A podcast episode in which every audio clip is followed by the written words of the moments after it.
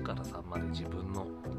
聞いてて。うんまあ絶望しましたよ。自分のね説明不足というかね。話が下手でまあそういうのの練習でもあるんですけどね。もう話す前はねいろいろこれああ話そうこれ話そうって、うん、思っててもついついねやっぱりマイクを前にねするとねもう忘れちゃって、ね、ちゃいます。ね本当にね。もうあの本当に記憶力低下だとかね。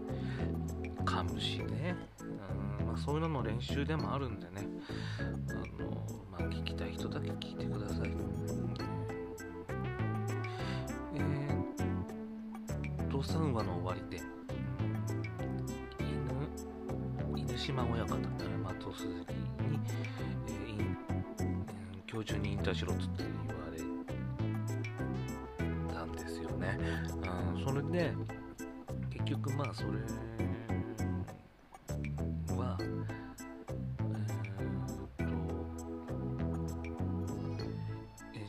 親方ピエール滝と奥さん小雪がいろいろま知恵を働かせてあの犬島親方の弱みを握ってたことをまあなんか失敗があってそれそういうことであのなんだっけ若気の至りで済まあその時は済ましましたよねっていうことでなんかねあの言ってなんとか切り抜けたんですよ。その後でもボコボコにされたんだよ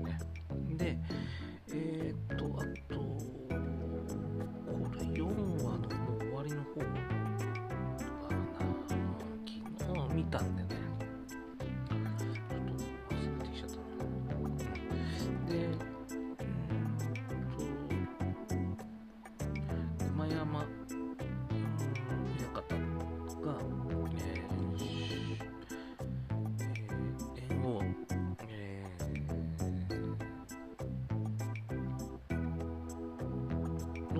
手力士に腕を折れ年獅子でピンチに陥りますが、うん、えーとこれもねここは痛快だったな。あの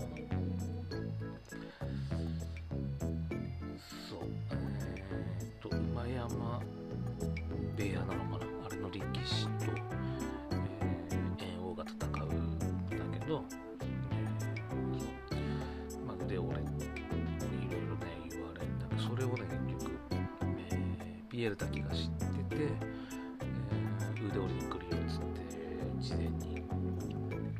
っててそれであの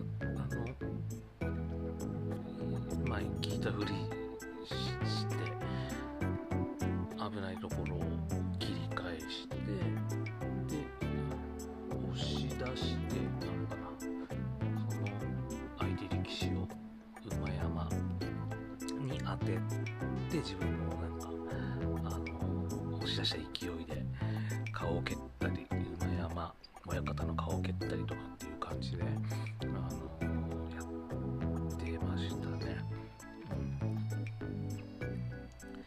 で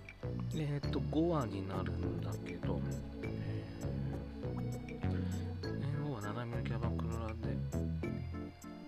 えー、と村田っていう男、うん、でね谷町になりたいっつってね谷町谷町よ俺谷町やるよみたいな感じで。で現現実の相撲では谷町って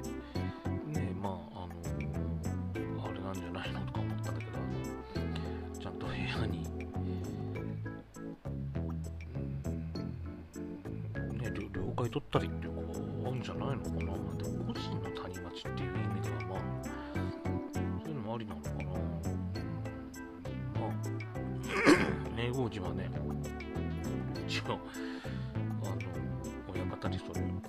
谷町ができましたとかっていう義務はあると思うんだけど、報告の義務があると思うんだけど、まあ、まあ、やんちゃだね。やんちゃだからそういうの、うん、いや、まあ、普通の大人なら、なら、あの、うん、そういうの、やると思いますけどね、うん、でえっ、と谷町にななるよっつって。でやっぱり入院費とかでねあのお金がすごいいるのであのお金ももらえるっていうのでいいですよってお願いしますみたいな感じ投資の仕方のなんか指南とかも受けてねなんかあのそういう描写もありましたね。指南受けたっていうかまあ、投資してそれでなんか成功してる。でもさ思ったんだけど給料もらえないからねまだね。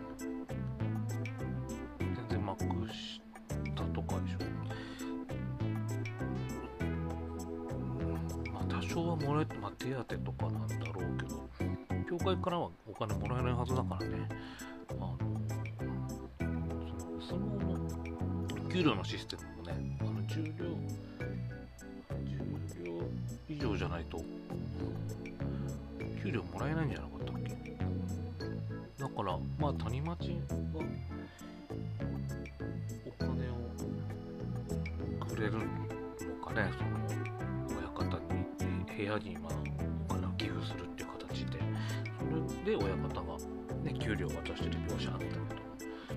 そういうことなんでしょうか。わかんない。でえー、っとでそうそうそう。う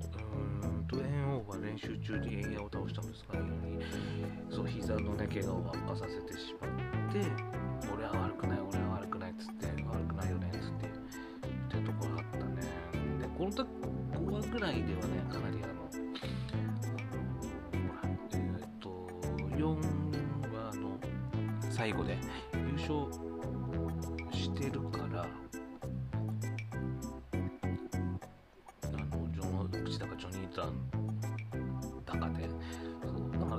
いぶね調子に乗ってる部分があるんだよね。要はねそういう描写がねあってね、うん、あのそうあの、うん、俺怪我したく俺津衛士でも怪我したくねえから練習しませんみたいなね描写とかがあったりとかして、うん、結構まあ人がたまるっていうのを見てるがまあ調子に乗ってんなって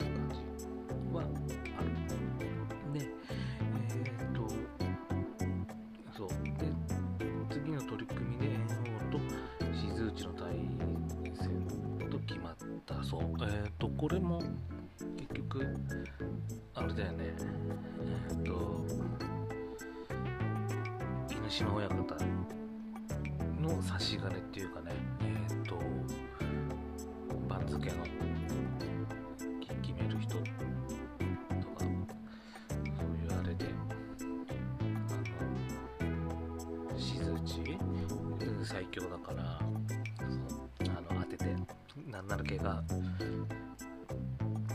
ちゃうぐらいの感じで思ってたんだと思うんだけど。そそんでこの時にえーそうそうそう。あのスキャンダルを生みやすいえー、と記者が、えーそうある人物から八百長を仕掛けろと連絡を受けます。これはね、えー結局岸谷五郎の龍谷部屋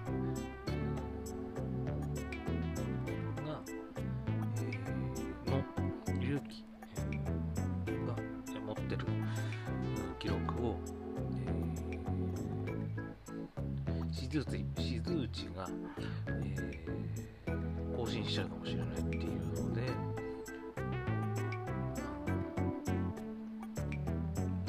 そうさせたくないっていうこの時点では、えーまあ誰が、えーその八百長を仕掛けろ仕掛けろと連絡を受けます。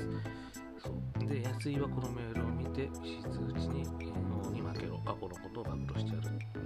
と脅した、うん。えー。その人物はまだこの時点ではわからないんだよね、うん、そう。なんだったら本人が、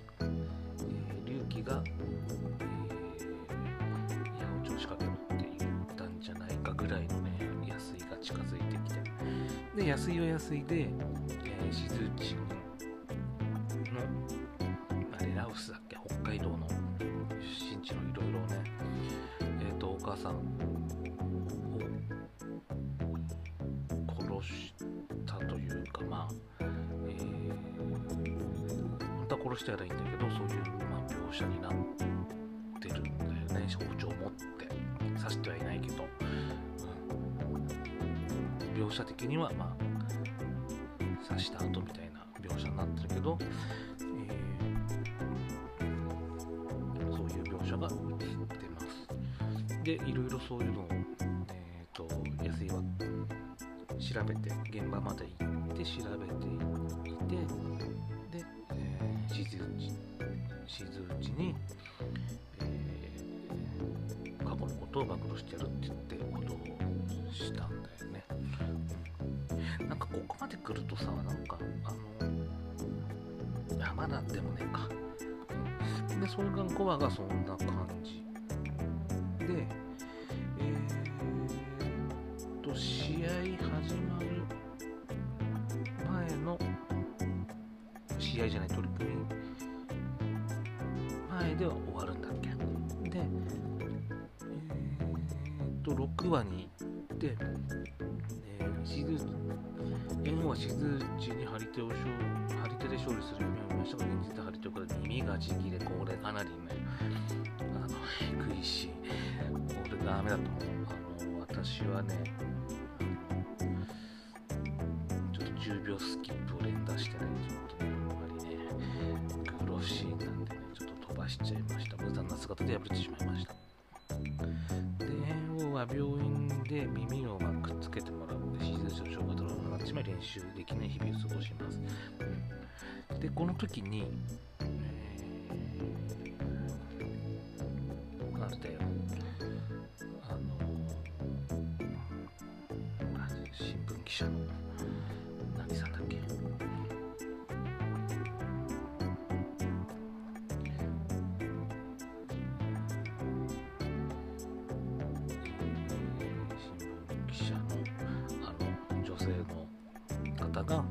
あの来るんだよねお見舞いに。でそのタイミングで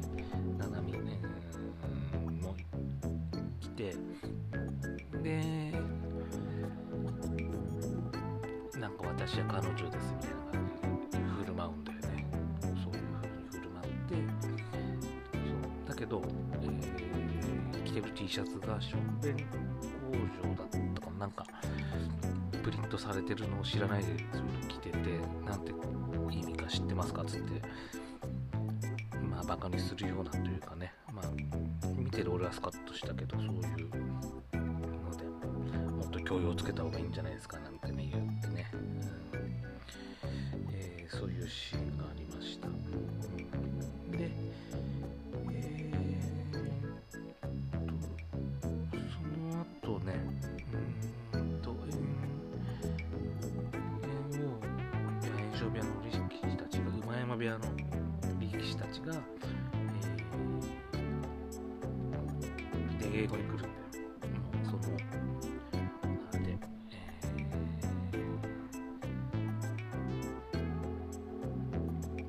島親方がもう、あの、今へこん、へこんでるうちに、さらに追い打ちをかけるように、ボコボコにしちゃいみたいな、そう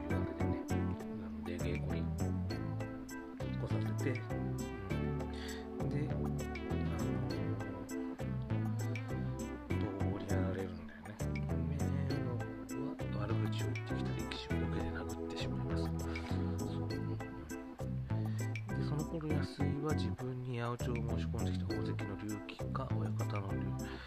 龍国ではないかと推測、うん。えー、そう推測。してたんだよね。で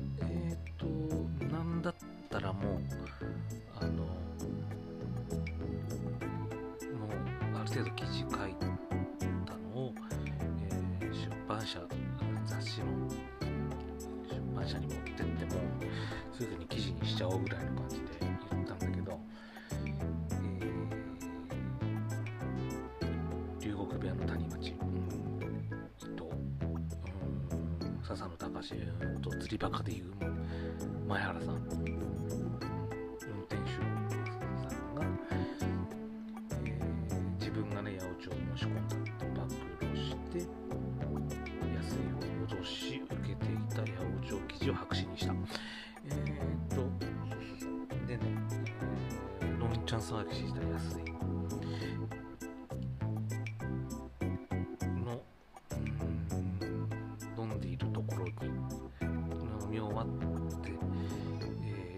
を出たところで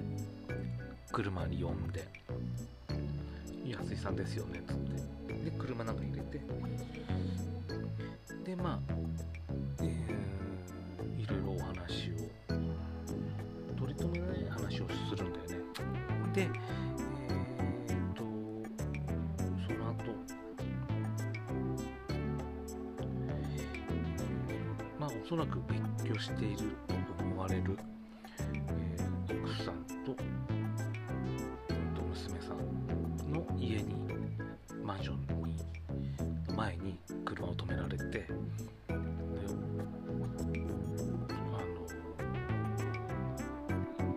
びっくりして、えーなんでそこまで知ってんのって話じゃないですか。それで急いでマンションの部屋に行って、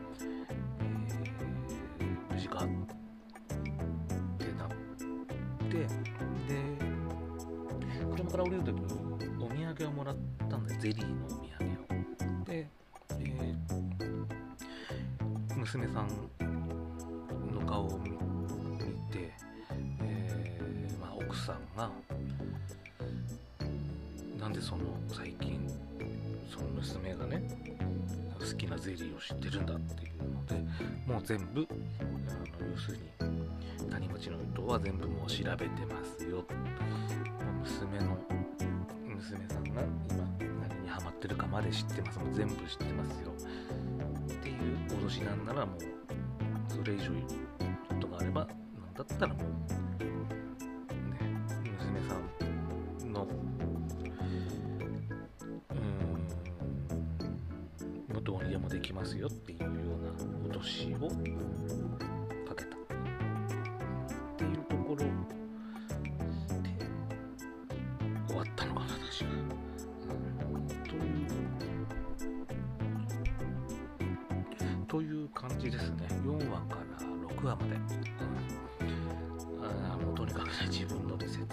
足説明の仕方が下手だなと思ってね、あのー